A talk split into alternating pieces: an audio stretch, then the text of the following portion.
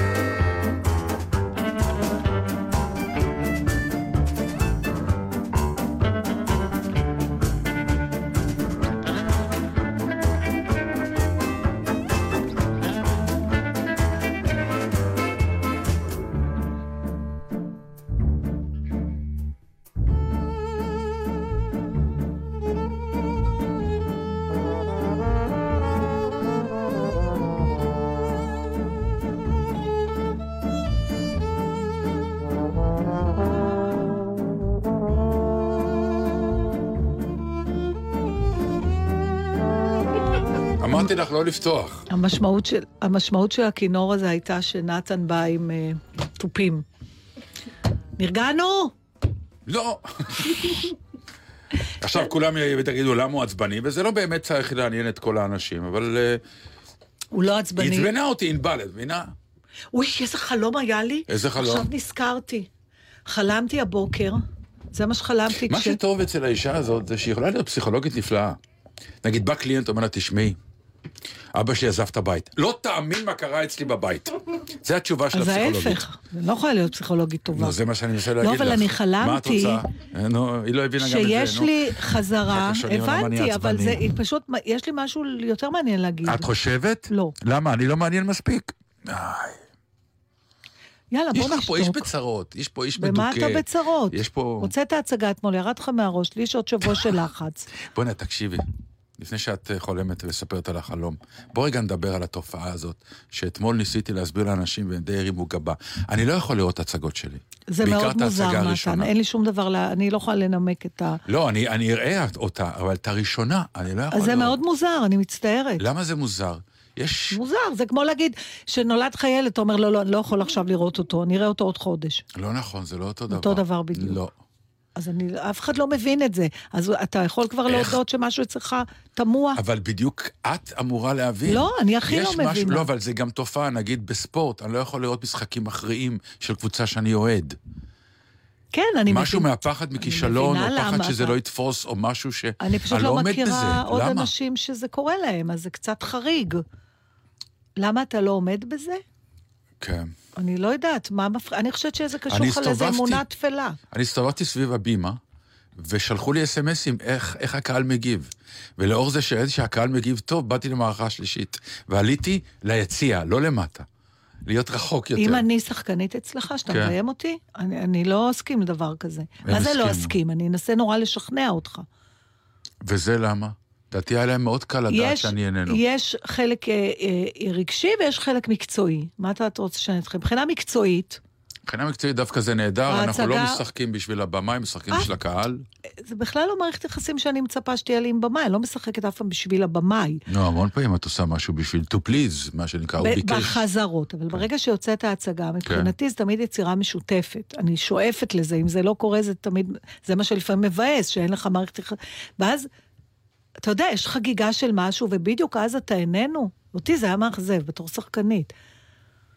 אני לא, אתה מבין, אתה מפרש את הנוכחות שלך כאילו שהיא מאיימת באיזשהו אופן. לא. אתה לא רוצה, אתה רוצה שהשחקנים ירגישו נוח. זה פן אחד. אמר לי אתמול שחקן שהוא טעה במשהו, ואז הוא אמר לעצמו, יו, אם דטנר היה רואה את זה. זה כן עובד ככה. אבל הייתי רוצה שאם דטנר רואה משהו שאני עושה לו טוב בהצגה הראשונה, שהוא ידע לתקן את זה. זה עדיין חלק מהעבודה. לא שתיעלם. עכשיו, מבחינה רגשית, מה הפחד באמת שלך? אני לא יודע. אני לא יודע, וזה מפתיע אותי, כי אני איש תחרותי, דיברנו על תחרות פה לפני כמה...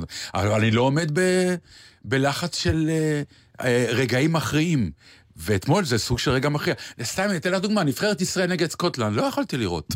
זה משחק מכריע, אמרתי, אני אסתכל באינטרנט, אני רואה מהצד, אני כאילו לא מוכן... לא עם כל הלב, זה בעצם? לא, ישנו איננו. אם היה כרטיסים למשחק, אני לא הייתי בא. זה כאילו איזה משהו שאני לא עומד בלחץ. זה מלחיץ אותי, לא עומד. עכשיו, אם יכתבו שנבחרת ישראל מובילה 2-0, אני ארוץ לאצטדיון.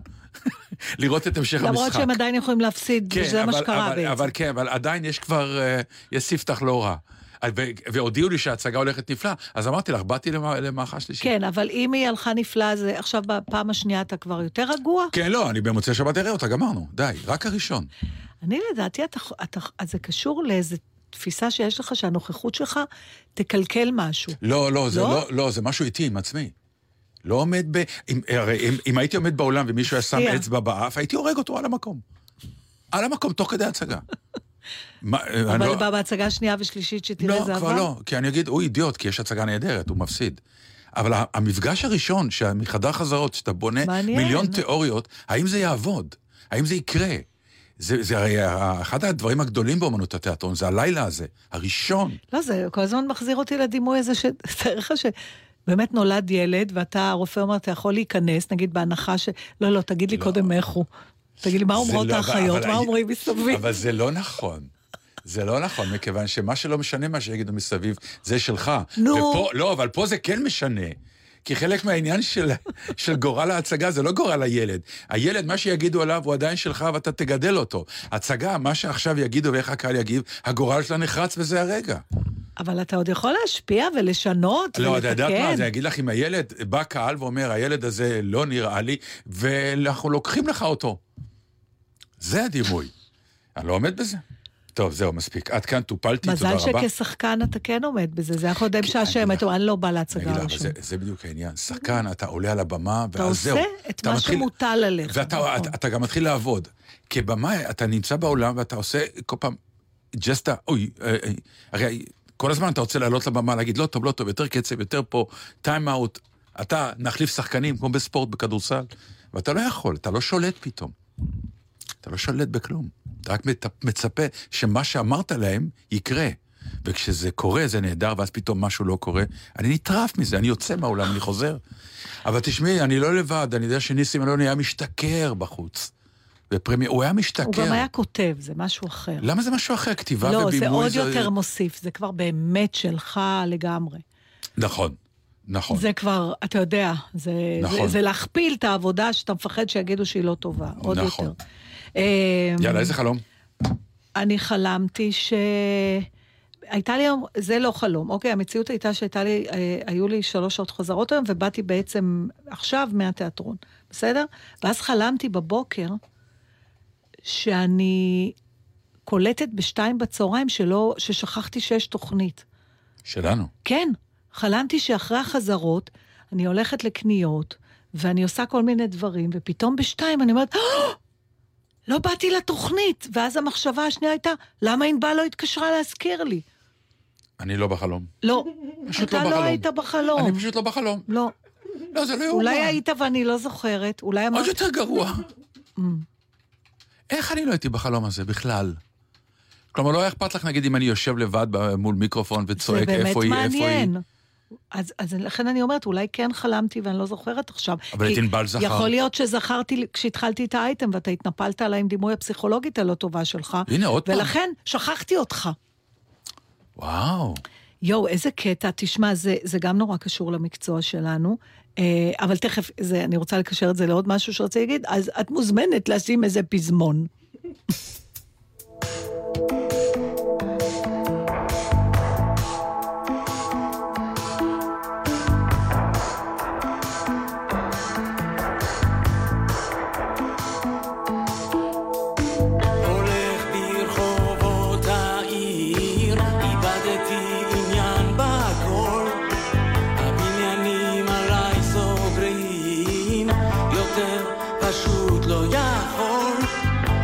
שמכונית פותח אותה סביב הכל שקט אני יודע זה הזמן לצאת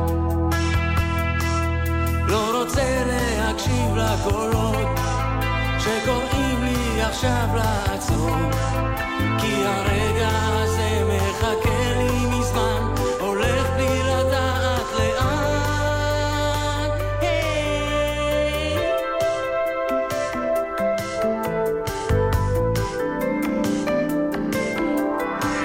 יוצא אל הכביש עכשיו הרחובות, רחוק מעבר לחלון, והאורות הנוצצים משחקים עם הווילון, שלטי נאון ופרצופים זרים מסנוורים וברבלים, אבל הלילה הם לא מנצחים.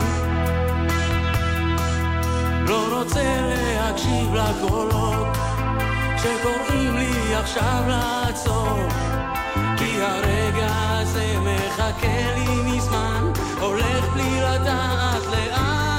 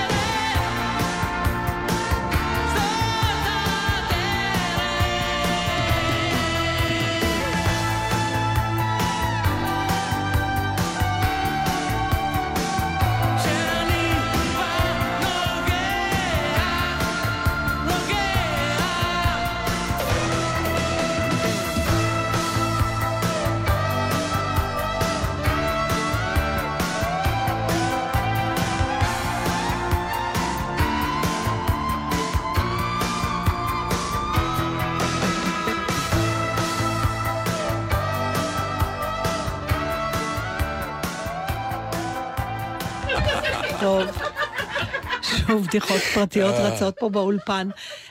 אז מה שרציתי להגיד, שכמובן כבר שכחתי אותו, חבל ששמנו שיר. לא, את אי אפשר לתאר. חלום, היא לא חולמת אותי. שכחת, שכחת. לא, אתה באת היום, הצגה שלך יצאה, אתה פתאום קוהרנטי ואסוף. לפני 4 ימים לא זכרת איך קוראים לך. יין הרע. יצא, וואי. יאללה, מה אכפת לי? זרים מושלמים, באבים, אתה בואו לראות. אבל תבדקו עם נתן, אם זה הצגה שהוא יכול לבוא גם או לא. לא, לא, מה זה? אני עכשיו כמו בבר מצווה, עומד בפתח. תודה שבאתם, תודה שבאתם. אולי גם תמכור את הכרטיסים. לא אכפת לי, ההצגה הזאת עכשיו אני אעשה הכל, כי היא באמת... זה כיף. לא, מה זה כיף? את לא מבינה את הפער. אתמול היה לי יום באמת מטורף, כי זה... הייתי עצבני בחרדות. זה אי אפשר לתאר את העצבנות הזאת, אבל על מה... דיברנו קודם על החלום הזה שלי, שאמרתי לך שזה גם... שוב, מעניין אותי אם יש את זה באיזשהו מקצוע. בכל מקרה, אני בטוח שהפער בין הפאניקה הבלתי, זה ממש נכנס לחלומות, שלא תגיע להצגה, שיקרה משהו ולא נזכור טקסט, אתה יודע כמה חלומות יש לי שנופלות לי השיניים ואני לא יכולה לדבר על הבמה, שפש לי מלא שיניים שנפלו לי, אני מתעוררת בבוקר, אני כאילו... רואה שהשיניים נפלו. כן, עוד מעט זה יהיה בדיוק, זה לא יהיה חלום. אנחנו בדרך. האימה הזאת היא באמת, ויחד עם זה הפער בין, אז לא יבוא השחקן להצגה, מה קרה? זה לא כמו איזה, אתה יודע, שרצים עם דימוי החביב עליהם, איזה איבר להשתלה. בסדר, יש תמיד פאניקה פסיכית, שאפילו לרמטכ"ל אין, הוא לא יכול להגיע, אז מישהו כבר יגיע. אבל השבוע הייתה לי נחת, כי ראיתי אנשים ממגזר לא צפוי, שכנראה מתחילים לחוות את מה שאנחנו חווים. ובאמת, סליחה, היה מעורב בזה גם קצת שמחה לעד, וגם קצת שעשוע כשלעצמו. וזה לראות את הקואליציה האומללה. שלא יכולים לא לבוא.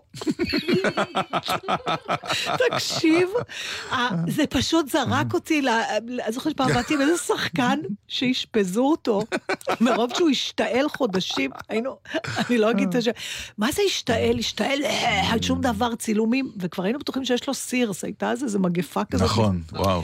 ובסוף הוא הלך לבית חולים, והשפזו אותו עם אינפוזיה, ואז הייתה לנו הצגה, ונועם פשוט תלש לו, נועם סמל, המדהים שאין אצלו דבר כזה שלא תהיה הצגה, פשוט הלך למיון ברבה שאז, מנהל יחלו, אמר לו, אני כבר מחזיר אותו, אני כבר מחזיר, ליטרלי, השחקן הגיע עם הוונפלוט בבריד, ופחדנו שיש לו איזה, עמדנו, שיחקנו עם הגב, אתה יודע, עם החולצה על האף שלו, ננשום את החיידקים, אבל אין דבר, אתה חייב לבוא. עכשיו, תראה אותה השבוע, זאת באה עם אינפוזיה, זה ביטלו לו את הטיסות. במקביל, אתה מבין שאם יש כאלה שאין דבר כזה לא לבוא, אז יהיו כאלה שינסו לגרום להם לא לבוא. עכשיו, תאר לך שהם ממש ינסו לשים להם חומרים משלשלים, זה כמו קומדיות כאלה, מפגרות מה-70s. נכון. וואי. מה, ככה הם יחזיקו השנה? אין מצב. מה זה חשוב, דרך אגב? זה לא חשוב. נכון. בסוף יש בחירות השנה, אז יהיה 4 חודשים קודם, 4 חודשים אחר כך. מה הסיפור? אני לא ממש מבין. טוב, אני לא יודעת, זה מאוד... באמת שאני לא מבין. מאוד שישה אותי הדבר הזה. שורק שאני לא אהיה חולה מחר. ביבי יהרוג אותי. ככה היינו אומרים גם. הדבר המעניין היה לראות את הזוג הזה, שעשה כאילו יוטרן בדקה ה-90, מול... כל העיתונאים שבאו כדי לשמוע אותם פרקים את הממשלה. איזה כאילו, אפרופו תיאטרון, אתה בא לראות הצגה אחת, מקבל הצגה אחרת, והקהל צועק בוז. הזוג הזה זה בנט ושקד. כן, לא, אנחנו לא נכנסים לזה, יש מספיק תוכניות, אנחנו סתם מדברים עכשיו. רק נגיד על מה הוא מדבר. הזווית התיאטרלית. שכן, אתה בא, אתה קונה כרטיס, אומרים לך, בואנה, הולכת להיות היום הצגה. אף אחד לא אמר לך. לא. אמרו לך, יש הצגה, את התוכן, אתה החלטת מה אתה כנראה הם יגידו. הם החליטו מה הם יגידו, זה לא שהם שינו את דעתם ברגע האחרון. כן, אבל מבחינת הצפי, אז למה אתה מודיע, מחר תיתן הודעה, בשביל להודיע, אוקיי, הלך האולטימטום, אפשר ב-12 בלילה לפני החדשות... שוב לתת את הדימוי מחפץ של חנוך לוין? יאללה, נו. זה פשוט, באמת, כי הוא רוצה להתאבד, והוא מזמין את כולם לראות איך הוא קופץ מהגג ב6. ואז החבר שלו מגיע ב6:30, הוא מאחר, והוא כועס עליו, הוא אומר לו, אמרתי לך ב6, אז הוא אומר, הקפיצה לא מעניינת אותי, עצם החבטה בקרקע היא שמעניינת אותי. אז הם חטפו חבטה, הזוג הזה, והכי גרוע, אז מה? לא יקרה כלום. באמת, לא, אני אגיד לך למה אני אומר את זה, בגלל שבאמת כמות הפרשנויות, כמות המילים שנשפחות כל הזמן, בסופו של יום, לא באמת קורה כלום, כי עכשיו התחילו, ליברמן, זה טוב לו, זה רע לו, בנט, זה טוב לו, זה רע לו, שקד, זה טוב לה, מה יהיה ביום שיבחרו, אז הם יפגשו בקואליציה, אז יזכרו להם, לא יזכרו להם, איזה שטויות. זה לא יקרה, מכיוון שפוליטיקאים זה פוליטיקאים, וביום הבחירות למחרת עושים מספרים, למי טוב, מה טוב, מתחברים, הוא אמר, הם עשו שיחה בלילה, הוא התנצל, ועכשיו הוא קיבל להיות שר ביטחון. איזה שטויות. הכל רמאות, באמת, כמו שפעם קופמן, אני נורא צוחק, בספורט נורא קל להגיד את זה, כי בספורט זה לא חיים ומוות. זה לא החיים שלנו. זה השעשוע והכיף של החיים. ספורט. אמר מי שאמר שהוא לא יכול לראות משחק מכריע. לא, כן, אבל זה עדיין שעשוע. כי אני עדיין... באיזשהו מקום אתה יודע שזה לא... זה לא חיים ומוות, אבל פוליטיקה זה החיים שלנו, זה חיים ומוות. אבל מרמים אותנו כל הזמן. כל הזמן זה סוג של רמאות, שאתה מסתכל מהצד ואתה אומר, מתי יבוא הילד הזה ויגיד שבגדי המלך... אבל השאלה שלי אם ככה היא אחרת אליך. אם זה המצב, וזה כנראה זה המצב, בסדר? שאין, לנו בטח אין שליטה על הדברים, וזה לא באמת משנה למה, מי יגיד מה, לא רק אצלנו, בכלל בפוליטיקה, כאילו, זה מה שאתה אומר. מה זה משנה? מה אומרים? בסוף עושים את... מה שזה, למה אנחנו בכלל מתעניינים בזה? אני אגיד לך למה אנחנו מתעסקים, למה אנחנו... כי אני אגיד לך דבר אחד, אני לא מקבל את המשפט הראשון, כי המשפט הראשון, לנו אין שום שליטה על זה, נהיה איזה... לא, זה לא מה שאמרת? לא. אני אומר, יש לנו איזה היגיון צרוף, שמה שלא יהיה, אנחנו בסוף נצביע לפי המסורת המשפחתית הידועה שלנו. לא, זה לא אומר. לא, הבוחר הישראלי כבר שנים לא בוחר לפי מה קורה לו. זה לא רק הבוחר הישראלי. לא הבוחר האמריקאי, למשל. יש להם שתי אפשרויות. לא הבוחר האמריקאי, הבוחר האמריקאי בחר את טראמפ, כי הוא החליט שזה מה שהוא רוצה, כי נמאס לו מככה וככה וככה, והפתיע את כל האלה שחשבו שכל יהיה. בסדר, נתן, לא כל הבוחרים, יש עדיין בוחרים ש... הבוחר הישראלי במקרו, מה שנקרא, קוראים להם הבייס, זה המצאה חדשה. נתן, עזוב את זה. למה נעזוב את זה? זה חלק מהטרגדיה שלנו. אחרי שאתה בוחר... אבל לא, שמה היכולת השפעה שלנו. אתה מתעקש להישאר איתי, בסדר. אין לנו יכולת השפעה אחרת, חוץ מבחירות. יפה, אז אנחנו עכשיו אחרי בחירות מסוימות ולפני אחרות. בנקודה הזאת קוראים הדברים שאתה מדבר עליהם. אחרי שכבר הצבעת. לא, לפני, זה בדיוק העניין, כי המספרים יהיו אותם מספרים. ואז הם יוכלו לשבת ולהגיד, אוקיי, נו, בסדר, הבטחתי, לא הבטחתי, עשיתי אולטימטום, יאללה, בוא נראה את המספרים. שבחרת שעשות שינוי וקיבלת את מי שחשבת שיחולל את השינוי, ובסוף הוא התנהג אותו דבר. אבל לא מדברים ככה בבחירות, אלוהים ישמור, בדיוק זה כל העניין. כל הזמן אנחנו בתיאוריה, מה זה משנה אם נעשה שינוי, בסוף נקבל את אותו דבר. זה בדיוק העניין. תנסו להכריע קצת מבחינת העניין שתפסיקו להיות בבייס כל הזמן, כולם מדברים על הבייס. שאלה אחרת. מה זה בייס? בייס זה מה שלא יהיה, אתה תמיד, אתה יכול לשקול ולהאמין שמה שלא תעשה, יש מה שנקרא מספר אנשים שיצביעו תמיד. אני לא התכוונתי לזה, אתה אמרת... אבל אני מתכוון לזה. כן, אבל אתה רוצה שנהל שיחה או שכל אחד יבוא מדעות מהבית? לא, אני באתי, א' זה לא מהבית, זה מהסופר, אבל... עוד לא היה בסופר? לא, זה עוד לא היה בסופר, משום שזה על המדף, ההצעה שלי היא על המדף, אני מקווה שיקנו אותה יום אחד. לא, כי פשוט... אל תצביע רק בגלל שאתה בבייס כל הזמן. אבל אתה אמרת שאתה... שהם אומרים ככה ואומרים ככה, וזה לא באמת ישנה. אז שאלתי אותך, למה אנחנו בכלל, למה אותנו כעומדים מן הצד, אלא אנחנו לא בכנסת, למה זה מעניין אותנו? למה רצנו לשמוע את המסיבות עיתונאית? כי זה החיים שלנו, מה זה למה זה מעניין אותנו? זה בדיוק מה שאני... אתה אומר שזה לא באמת משנה. לא, זה לא משנה מבחינת העניין של המילים שנשפחות כל הזמן. נכון. כי זה לא משנה, כי תמיד המציאות תישאר. מי מקשיב? זה מה שאני רוצה להסביר. את מקשיבה? ברור. איך יכול להיות? את הכי נון קונפורמיסטית בעניין. נכון, אבל אני מקשיבה, אני עוקבת, אני רצתי לשמוע מה... לעקוב, זה עניין אחד, אבל בשיחות תמיד בינינו, מבחינה פוליטית, אתה תמיד אמרת, עזוב, זה שטויות, אז זה שומרת את זה. כן, אבל אנחנו ממשיכים, כשיש משהו שטויות, אז אתה אומר, יאללה, נעזוב את זה, מי זה מעניין, מה הוא אמר. אז יש אותך משהו אחר, שראיתי שהיה כתוב באיזה עיתון, לא זוכרת איפה, שבאמת אמרתי, וואלה, נכון. אם מחליטים על מסיבת עיתונאים, מה זה הדבר הזה שאי אפשר לשאול שאלות אחר כך? למה העיתונאים מסכימים לזה? כי אז זה כאילו, מה, הם פקידים של מי? הם חיילים? אומרים להם נבוא, אם מישהו כינס מסיבת עיתונאים, נכון? הודיע, אני מודיע את ההודעה שלי, ועכשיו שאלות. אז למה, אני חושבת שאסור להסכים לזה, מראש. זה כמו בספורט. כן, אז תגידו לעיתונאים לא לבוא, לא יבואו. לא, אבל תקשיב, נכון, זה בדיוק, אתה אוהב את ההשוואות האלה בספורט. אז זה גם משהו שראיתי, יש לנו קטע ש... בטניס, כשזה הספורט היחידי שאני מתעניינת בו, אז אחרי המשחקים החשובים יש מסיבת עיתונאים. וראיתי, שבוע נזכרתי, הייתה טניסאית פולניה שפרשה עכשיו, כן, אגנישקה רדוונסקה או משהו כזה, והיה לה לפני כמה שנים משחק באילת, והקהל הישראלי היה מה זה מגעיל אליה, הייתה מול שחר פאר, הוא צעק לה בוז והפריע לה, ממש התנהג זוועה. והיא כעסה נורא, היא אחר כך גם דיברה, אבל היא לא רצתה לבוא למסיבת עיתונאים אחרי. אבל אין ברירה. זה החוקים של הפדרציה של הטניס.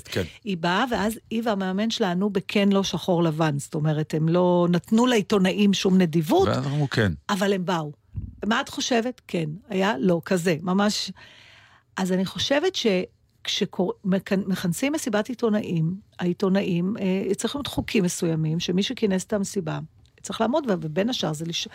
אתה לא יכול רק לנצל בשביל לתת ההודעה שלך ולקבל את הכותרת שלך וזה. אז שאת בפדרציה עם חוקים, שהפדרציה יכולה גם לזרוק אותך אם את לא ממלאת את החוקים, ואז את מאבדת את הג'וב שלך, פה אין מי שיחוף את זה. אין התאחדות עיתונאים? אבל אין מי שיחוף, יחוף. יכריח, בקיצור. אין מי שיכריח אותך. סליחה, יכריח זה לא אכיפה. לא, אני מתכוון, ברגע שאתה מודיע... אם תגידי את השם של הפולניה, אני אגיד את הפועל. אגנישקה רדוונסקה. תבדקי אם זה נכון. רדוונסקה. כי את יכולה להמציא כל דבר שהוא נשמע... זה פולני. אוי, שאתה כזה אידיוט. אבל מבחינה... אבל מבחינת העניין של פוליטיקאים, את רואה, הם עושים מה שהם רוצים. העיתונאים מוכחים את החדשות, כי אין גוף עיתונאי מספיק, או איגוד עיתונאי מספיק חזק לבוא ולהגיד, רבותיי, אם אנחנו באים למסיבת עיתונאים ואין יותר שאלות, אנחנו לא באים יותר. אנחנו לא כותבים את מה שאמרתם. אין דבר כזה בעיתונאות ישראלית. אין דבר כזה. חבל. יש גם דרך ביניים שלפחות ראש הממשלה משתמש בלא מעט, גם אחרים. זאת אומרת, אתה יכול לפרסם הצהרה בפייסבוק. נכון. הצטלמת, אמרת מה שאתה רוצה, בלי שהעיתונאים יתרחו ויבואו. נכון. שעות נוספות לטכנאים, לבטל תוכניות רגילות. יש לי מלא דברים שמפריעים לי במסיבות עיתונאים האלה, ובסוף לא נותנים לשאול שאלה. אבל השאלה המעניינת, שעוד לא קיבלתי עליה תשובה, האם כשהם הודיעו שהולכת להיות מסיבת עיתונאים למחרת, כלומר, מחר תינתן הודעה חשובה, ועד שהם הגיעו, האם הם שינו את דעתם בזמן ביניים הזה? לא יכול להיות. כנראה שכן. מה אתה אומר? כן, ולכן הם הסתבכו, כי הם מצאו את עצמם עומדים מול מקום שיודעים שהם אמרו, אנחנו מחר ניתן הודעה מרעישה, וכולם אמרו... אי אפשר לבטל מסיבת עיתונאים? מה הבעיה לבטל את זה? אפשר, אבל אז לא מקבלים את הדבר הזה שבו עוצרים את כל השידורים ועוברים בשידור חי למסיבת העיתונאים. אבל הם ידעו שהם הולכים להיות מושפלים. בדיוק. הם הזמינו בשביל לראות מה, את הטעות שלהם? לא יכול להיות, לדעתי הם לא. לגבי שאלת ההשפלה, יש פה כנראה עוד דרכים להסתכל על זה. לא, לא, תקשיבו, הם ממש לא נראה לי. עכשיו, מבחינה תיאטרונית, הפנים של איילת, וואי וואי, אפשר היה לקרוא אותם, ספר אב קרס זה היה שם, בשקט שהיא עמדה ליד. אם היית מביים אותה, מה היית אומר לה? תנסי להיזכר בימים יפים יותר שלך. ופשוט לבוא עם איזה, שלא תראה סובלת. נרטיב אופטימי, כן. כן. אנחנו באים, שינינו דעתנו, כי אנחנו חושבים שזה טוב וכולי וכולי וכולי, ותמשיך לשקר. מה זה תיאטרון אם לא שקר? זה חודשיים חזרות רק. לא, אבל זה לא נכון. תיאטרון הוא לא שקר. תיאטרון זה לקחת סיפור או בעיקר רגשות שלך אישיים ולהעביר אותם למקום אחר, אבל הרגשות אמיתיים. הרגש עצמו הוא אמיתי. זה שאתה מלביש אותו על סיפור שהוא לא שלך, זה השקר. אבל הרגש הוא אמיתי, כי קהל מזהה חוסר שקר. נכון. אז זה לא שקר מוחלט. אוקיי. וזה גם הסכמה, דרך אגב. נגיד אני איילת שקד, והם אותי. רגע, מה אתה אומר? אתה אומר שאני אתמול... לא, אני לא יכול לביים אותך, הצגה רעה. מחזה רע מאוד, טקסט נוראי, אי אפשר לביים אותו. מה שהיה להם ביד. אז מי כתב את המחזה? אלוהים. לא בטוח. בטוח, בטוח. רק הוא כותב טקסטים כאלה. המסקנה היא, וזה אנחנו רוצים להגיד לכל הפוליטיקאים, אי אפשר, כשאתה גם המחזאי וגם הבמאי וגם השחקן, אתה צריך להיות ממש מעולה, וזה מעט מאוד אנשים. או הצגת יחיד. לא, אז תיקחו מי שיכתוב לכם טקסט, ומישהו אחר שיביים.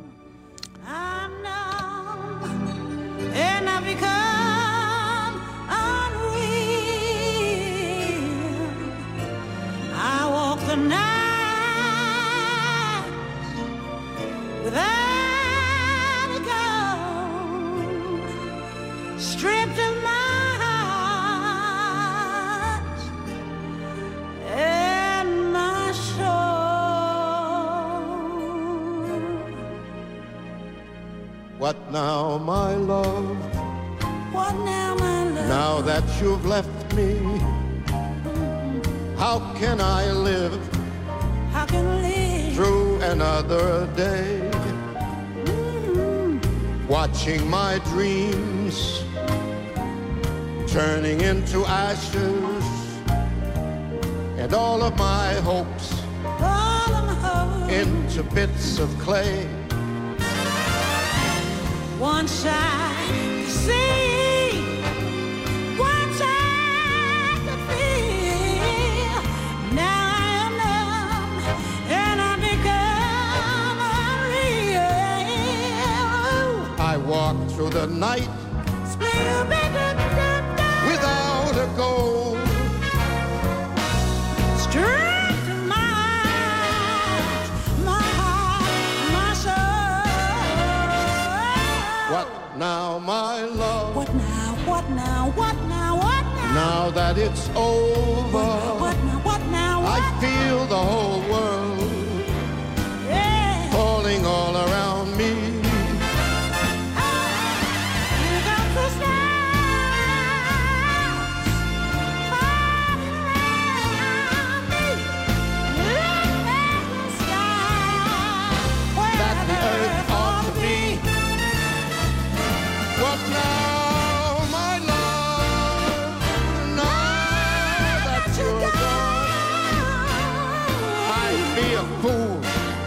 To go on and on and on. No one would care. Nobody's gonna cry. Don't even worry about it. If you should live or die. What now, my love? Now there is nothing. Only my last goodbye, my last goodbye.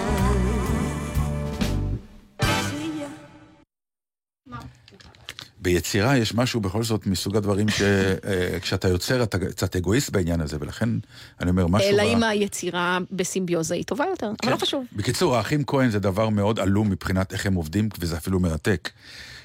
זה אפרופו המערבון הזה בנטפליקס, שחלק אומרים שהוא מדהים, חלק אומרים שהוא לא כל כך. היום אני אתחיל לראות אותו. אבל אי אפשר להתעלם ממנו, באמת.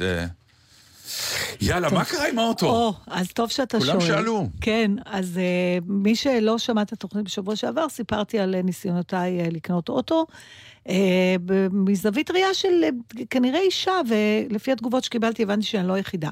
אבל...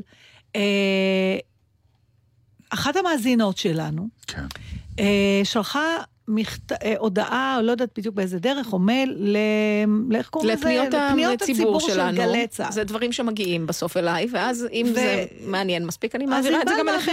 זאת אומרת, היא לא שלחה לי את זה ישירות, אלא כתבה, שלום, אני, לא משנה, אני, אחר כך מי שרצה פרטים יכול לפנות אליי בפרטי, זה משפט, גם כן, משפט של 10 שנים האחרונות, פרטים בפרטי. ואמרה, אני מתעסקת, אני בענף הרכב, שמעתי את התוכנית, אני מאזינה להם כבר הרבה שנים, אני מאוד אוהבת אותם, ובבקשה למסור להודע שאני בענף הרכב, אני אישה, כבר 20 שנה, ואני אשמח לעזור לה, אני מבטיחה לה חוויה מתקנת.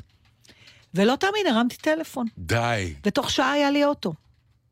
לא בגלל שאני ידוע, תקשיב, הענייניות, פשוט ענייני, אמרתי לה, תקשיבי, אני יודעת מה אני רוצה, כי הייתה לי חוויה מקדימה, שבאתי עם זה, עם אחד שאתה יודע, אתה חושב, אתה אומר, אני רוצה א' ב', והוא מבלבל את המוח. כי הוא מוכר כמי ד'. כן, מה זה אכפת לי, מה אתה רוצה למכור? תקשיב. בדיוק.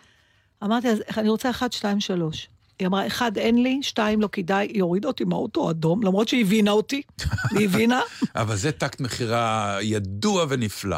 קודם כל, המוכרת עם, הקונה צודק. הצודקת, אדום זה נפלא, חבל לך לקחת אדום, נכון? לא, היא הבינה למה אני רוצה, אבל חשבה זה אידיוטי, אמרה לי, זה טיפשי נורא. אני מבינה, בסדר, עזבי, get over it, זה כאילו גחמה. למרות שחברתי אורית, שהייתה אלוף משנה בצבא, אמרה לי, ברור, אוטו אדום זה מספיק סיבה לקנות. אבל לא משנה, עזבנו את האוטו אדום, תוך שעה היה לי אוטו. נעים, אמרתי מה אני רוצה. עכשיו, בדרך, למה אני מספרת לך כל הסיפור הזה? גם המחיר שרצית. כן, אמרתי לה, זה האוטו, אני רוצה, יש לי 2 אפשרויות, וזה המחיר שלי. מה? יש, אין. עכשיו, תקשיב. עד שהיא הלכה לברר, אני בבוקר הרמתי טלפון לאחת מהחברות ליסינג, אני לא אגיד את השם. היה טלפון, הרמתי. אמרתי, שלום, אני רוצה, אני מחפשת אוטו כזה וכזה, או זה או זה. אז היא אומרת, תראי, אני רק המוקד, הסוכנים, אחד מהסוכנים יחזור אליי. שירי טלפון. ואז חוזר אליי אחד, ואני אומרת לו מה אני רוצה, והוא אומר, לא, אין לי את זה. אמרתי, טוב, תודה רבה. הוא אומר, יש לי אחד אחר. לא, סליחה, הוא אומר, יש לי את האוטו. אז אמרתי, אורי, זה כיף, אני נוהגת גם בעצמי. אמרתי לו, נהדר. אמרתי לו, זה וזה וזה, זה השנה, זה הצ... כן, הכל יש. אמרתי לו, מה אתה אומר? ומה המחיר? הוא אומר לי את המחיר. אמרתי לו, יאללה, נהדר. מתי אפשר, אז איך נתקדם? הוא אומר, אז בואי, נעשה את ה... תני לי אשראי או משהו. אמרתי, רואה, אני רוצה לבוא לראות אוטו. אמר, האוטו לא אצלי. אמרתי לו, מה זאת אומרת? הוא אומר, את קונה בטלפון. אמרתי, אני אקנה בטלפון אוטו? זה נראה לי, אני פולניה מדי בשביל זה. ואז אמרתי את המשפט, הכה שנוא עליי, וכה הרבה אני אומרת אותו, תן לי להתייעץ עם בעלי. תמיד אני נשבעת שדי, אני לא אגיד את זה, ואני אסתדר לבד. לא ידע כמה הוא יועץ. אני מתקשרת לפצ'קה, הוא אומר, כן, אין שום בעיה, את נותנת דמי קדימה. וזה וזה וזה. בינתיים מגיעה הביתה, ואז אני אומרת את המשפט הבא, שאני לא אוהבת להגיד, ואומרת אותו כה הרבה, פצ'קה, תעשה לי טובה, תדבר איתו אתה. אמא שלי תמיד הייתה אומרת, תביא מישהו שיראו שיש גבר בבית. כשהיה בה איש מקצוע, אתה אומרת לאח שלי, תבוא שיראו שיש גבר בבית. ואז פצ'קה מדבר איתו, ואז הוא אומר, כן, אבל אין לי את זה בלבן, יש לי בשחור. סליחה? אבל דיברנו שעות על הצבעים. כן, אני עוד לא בדקתי, אמרתי, אבל אתה רצית שנתן לך כבר עד מקדימה. לא, אז אני הייתי בודק. קיצור, התעצבנתי, ובינתיים כבר דיברתי עם הבחורה. אז עכשיו השאלה שיש לי, אוקיי. 3 דקות אחרי זה, מתקשר עוד בן אדם. שלום, אני יוסל, מאותה חברה של הליסינג. אני אומרת לו, אבל אני כבר מדברת עם יעקב. אז הוא אומר, כן, אני אומרת, מה, אתם לא קשורים, זה לא אותו דבר, לא, מסתבר שכל אחד יש כמו זכיינות כזאת. בקיצור, הם הציפו אותי, זה 10 אנשים מאותה חברת ליסינג. כי שמעו שיש אחת שרוצה לקנות בטלפון? אני לא יודעת מאיפה זה בא, אני אומרת, אבל אני השארתי טלפון, כן, זה המוקד. עכשיו, כל אחד יושב במקום אחר, והמוקד פיזר את ההודעה. אשכרה. ואז מתחיל כזה, בקיצור, בסוף סגרתי עם הגברת. היה לי נעים איתה, חזרה עליה, נתנה לי את המחיר של הכל. ואז התקשר אחד שלישי. עכשיו, אברהם מאותה חברה. שמעתי, אמרתי לו, תגיד, זה וזה, אני לא, הוא אומר לי, יש לי את זה וזה, וזה המחיר. אמרתי לו, אתה יכול להוריד קצת במחיר? לא, הוא אומר, אני לא יכול. אמרתי, אז תודה רבה. זה היה ש... ואז מתקשר עוד אחד. אני עומד בראש מחלקת הזה. שמעתי שיש בעיה, בואי אני אעשה לך הנחה. אמרתי לו, אבל כבר סגרתי. הוא אמר, לא, אבל אני יכול... אמרתי לו, אבל שאלתי את החבר שלך אם הוא יכול להוריד במחיר. הוא אמר, לא. הוא אמר, אבל הוא, עכשיו אני עומד בראש... אני מעליו, אני אגיד לו לעשות הנחה. אמרתי לו, אבל אני כבר סגרתי. הוא אומר, אבל אני אעשה לך ביטוח ב$3,000. אני אמרתי לו, תגיד, אתה שומע מה שאני אומרת לך? נתתי את המילה שלי. לא חשוב, הוא אומר, את יכולה לבטל את העסקה. ואני גם הרשום שזה לא מליסינג. אמרתי לו, אבל זה כן מליסינג. בעוד 5-6 שנים, כשאני אקור את האוטו, אני צריך לשקר למישהו, בשביל 2,000 שקל. וסגרתי איתו את השיחה, אבל אחרי זה חשבתי על זה. השרשור תחמנות הזה,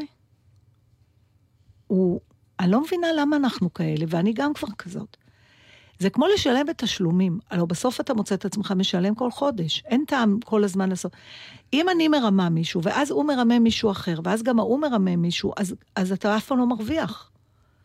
אבל יש לי שאלה לשאול אותך, האם באמת זה העניין של מגדר? כלומר, האם היא הייתה פשוט אשת מחירות יותר טובה מכולם, או בגלל שהיא הייתה אישה קנית ממנה? תראה, אחד, לא התחלתי איתה מאפס, היא שמעה את התוכנית, היא יודעת מי אני, היא כבר שמעה מה הציק לי. בסדר? טוב. אני לא יודעת איך.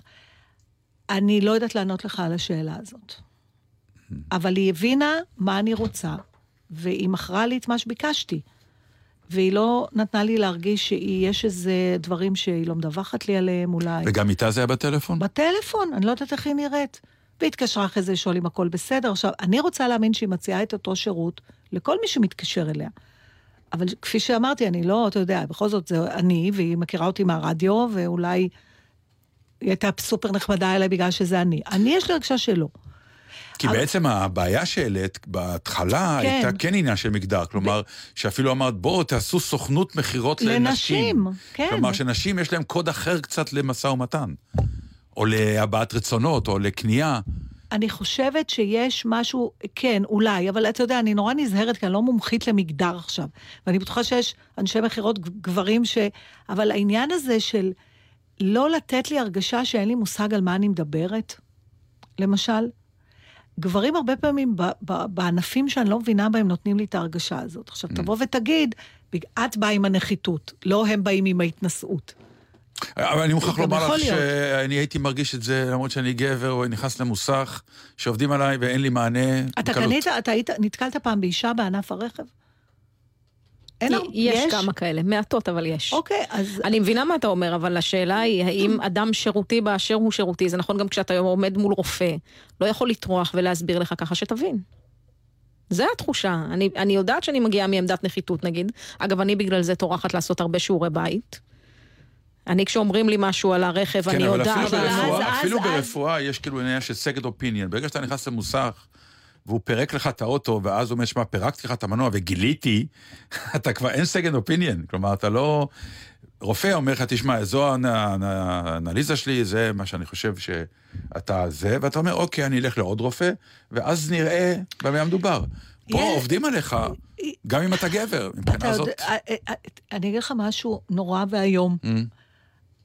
זה בדיוק מה שדיברתי על התחמנות, אני כבר כל כך רגילה לזה, שהציפיות שלי הצטמצמו, לשירמו אותי, שלפחות יהיה לי נעים, במהלך האקט הבוטה. בסדר שאני לא רוצה לנקוב בשמו, מחשש חילול הפה, במילים לא יפות, אבל אם כבר אותי, אז לפחות שאני אהנה. סליחה, אם זה לא יותר מדי לבקש. אז יכול להיות שגם היא איכשהו, אבל זה גם קשור לזה. זה כמו עם הפוגרום של הקווקזים. או של הטטרים, מי שזה לא היה, ונכנסו לאיזה בית יהודי, ועשו טטם לכולם, רק הסבתא, לא נגעו בה, הסבתא אמרה, סליחה, פוגרום זה פוגרום. כן, בדיוק. אז אני תראו, תגיד רגע, אני רוצה לעזור לעניין התחמנות. אתה מתחמן? לפעמים? וואו, איזו שאלה, אני בכלל לא מוצא... אוקיי, בוא נגדיר תחמנות. זה קצת פחות מרמאות. לא, רמה. אבל זה בכל זאת יותר מיושר. לא. זה לא שם. לא שם, אז איפה זה? כי יש לשקר או לתחמן אדם כדי למנוע ממנו או סבל או... אוי, נתן, לא מדברים על זה. אז על מה את רוצה? על לתחמן בשביל להשיג את מה שאתה רוצה. לא, לא, לא. אני לא בנוי לזה. באמת, מיד אני... רואים אצלי, כמו נאות, ולמעלה. רואים מיד שזה לא... לא. לא. לא, אני בכלל לא נכנס לשם. בחיים יותר קלים ככה, נכון? כן, כן. אבל אז אני נורא נעלב שמתחמנים אותי. בדיוק, אבל כל הזמן אתה לא מרגיש ש... שוב, לא חייתי בכל המקומות בעולם, אני לא רוצה להגיד רק בארץ, כי... אבל זה כל כך מובנה, אני תמיד קולטת את זה כשאני מגיעה למקומות שאין את זה בתרבות, זה לא אומר שאין שם רמאים, אבל זה לא חלק מהתרבות. וסיפרתי לך כבר פעם עליו, שהייתי בניו זילנד, ויש לנו שם חברים, זה היה לפני הרבה שנים, היו להם שתי ילדות קטנות, ורצינו להיכנס לאיזה אתר שצריך לקנות כרטיס.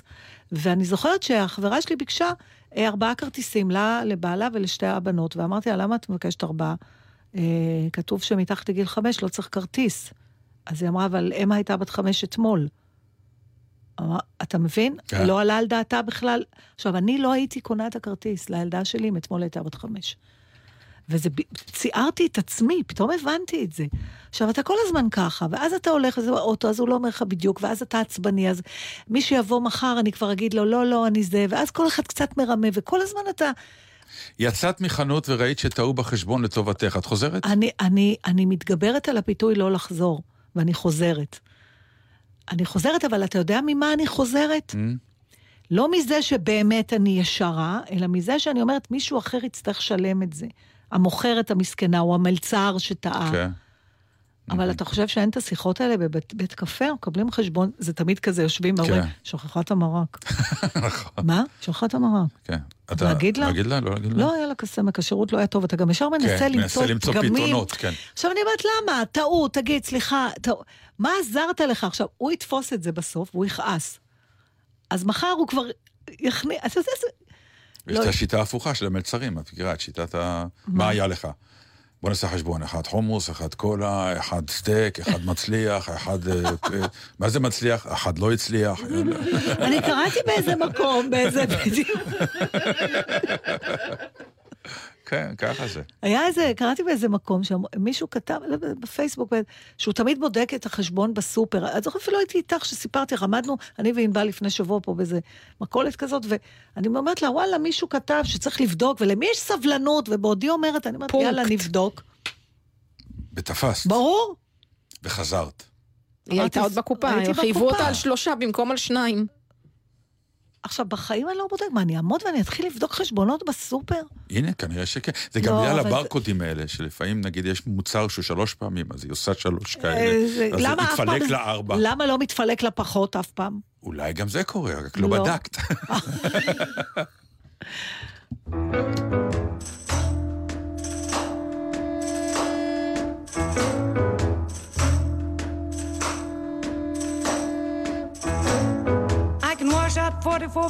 socks and have them hanging out on the line. I can start an iron 2 dozen shirts for you can count from 1 to 9. I can scoop up a great big dipper full of lard from the drippings can. Throw up the skillet, go out and do my shopping. Be back before it melts in the pan. 'Cause I'm a woman, W-O-M-A-N. I'll say it again. I can rub and scrub till this old house is shining like a dime. Feed the baby, grease the car, and powder my face at the same time. Get all dressed up, go out and swing till 4 a.m. and then lay down at 5, jump up at 6, and start all over again. 'Cause I'm a woman, a W-O-M-A-N. I'll say it again. If you come to me sickly, you know I'm gonna make you well. If you come to me all hexed up, you know I'm gonna break the spell. If you come to me hungry, you know I'm gonna fill you full of grits. If it's loving you like an I'll kiss you and give you the shivering fits. 'Cause I'm a woman, W-O-M-A-N. I'll say it again. I got a $20 gold piece, says there ain't nothing I can't do. I can make a dress out of a feed bag, and I can make a man out of you. 'Cause I'm a woman, a W-O-M-A-N. I'll say it again. 'Cause I'm a woman, W-O-M-A-N. And that's all. בשבוע שעבר לא הספקתי לספר לך על כתבה מעניינת במסגרת עיתון הארץ של יום שישי. תמיד אני מוצא אותם לפעמים, דווקא בדבר הנכנס של טיסות נכנסות, טיסות יוצאות. וכבר ציטטתי לך כמה פעמים הסיפורים האלה שהם... הבאת על המסע ומתן? כן. לא, אין לתאר. בבקשה. די. גם את? בבקשה. יכולה לצלם אותנו? שיראו. בבקשה, תרים, הנה. הנה תמונה. בבקשה. לא, אנחנו לא נדבר עד שלא תהיה תמונה. לא, אין לתאר, תראו. יש? שלא יגידו שאנחנו מתכננים מראש. אוקיי, אם עברתם תחנה, תחזרו, אנחנו מתחילים לדבר. וואי, וואי, וואי. טוב, זה... טוב, אז אין לי מה לספר לך. לא, והבאנו שנינו גם את כל המוסף, אפילו לא תלשנו את הדף. אני לא יכול לתלוש, כי המוסף הזה הוא באמת, הוא...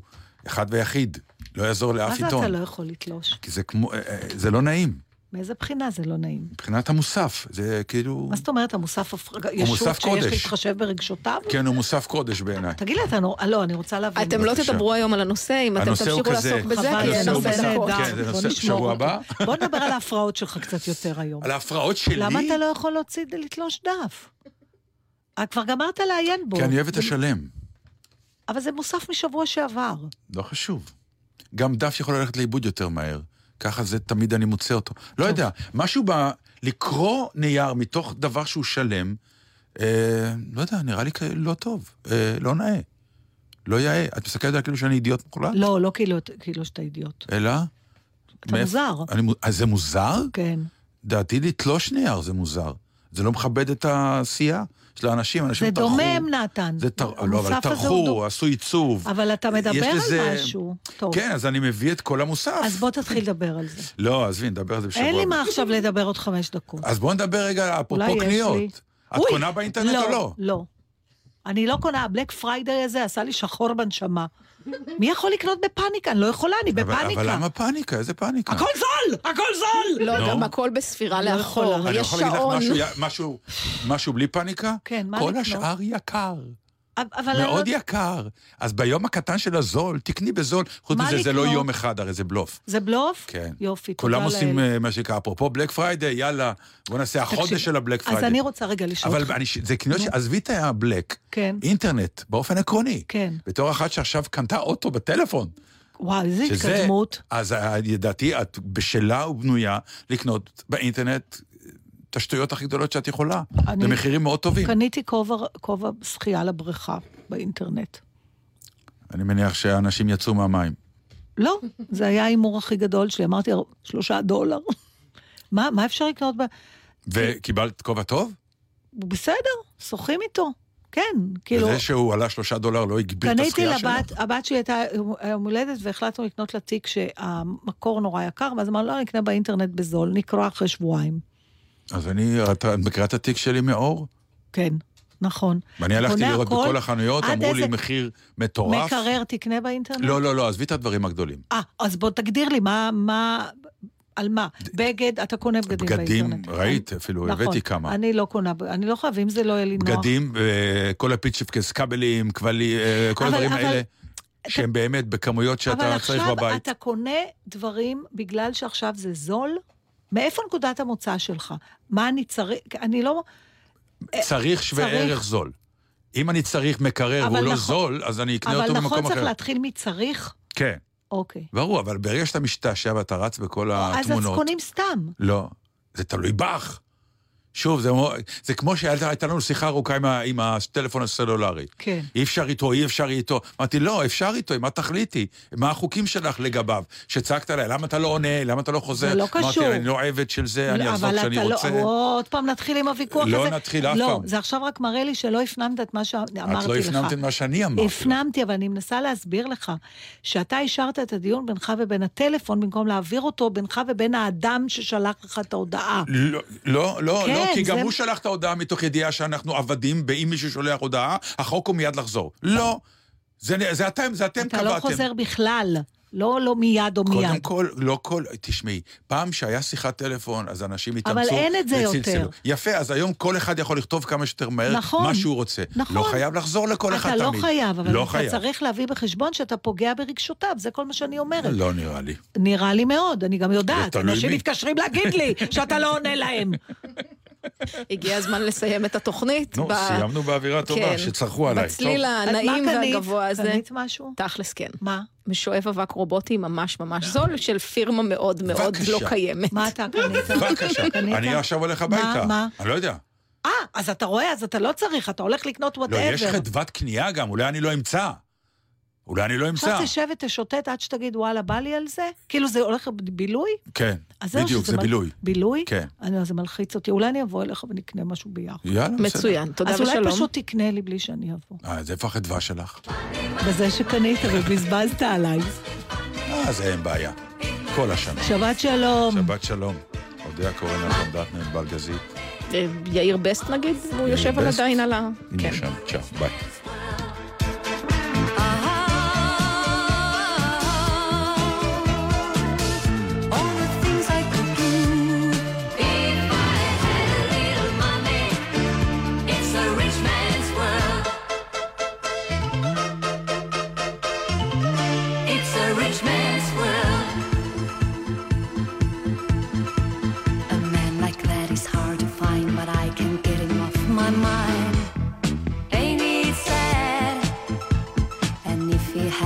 To be free, I bet he wouldn't fancy me. That's too bad. So I must leave. I'll have to go to Las Vegas or Monaco and win a fortune in a game. My life will never be the same.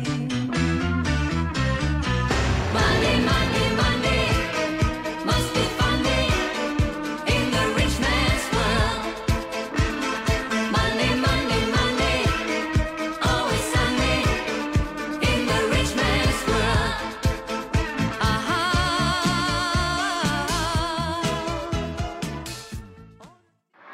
אתם עם גלי צהל. הורידו את ליסומון גלץ וגלגלץ.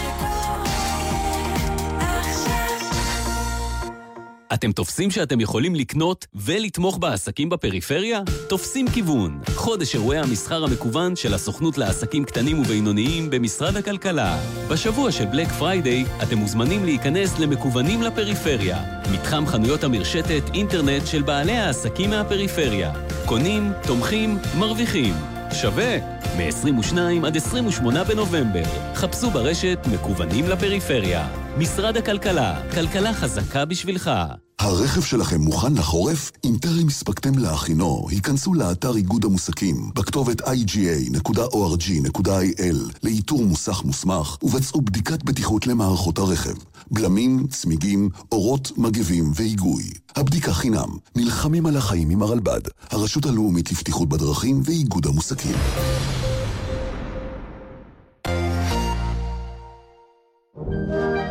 שבוע שלם עבדתם. אל תדאגי אם תקרנתי את כל הסלון. טיפלתם בהורים. אבא, תרים התינוק כבר. לא נחתם לדקה. מתי מגיעים? מה אם קצת כיף? בשבת בבוקר גלץ מתעוררת איתכם לבוקר של כיף. ב9 ירדן בר כוכבא הלפרין ודידי שחר מקימים אתכם מהמיטה, וב10 למה לא כל יום שבת. מלווים את כל המשפחה בדרכים. שבת בבוקר, גלץ. זה שוד, תביא את הכסף. בטח, אבל אני חייב לדעת. האקדח שלך זה במקרה וולטר PPK לג'יימס בונד, האקדח בדיוק כזה. אבל יש כמובן את הציטוט המפורסם מהסטנט. סתוב את הפה שלך, תביא את הכסף, עכשיו! המידע הזה אולי לא יהיה שימושי, אבל לפעמים כיף להיות האדם הכי חכם בחדר. רוצים לדעת הכל? הצטרפו לתוכנית החדשה של ענבל גזית ואיתי הרמן, הצ'ייסר מהתוכנית המרדף, שתרחיב לכם את הידע השימושי ושימושי פחות. גילוי דעת, 5, 3 בצהריים, גלי צהל.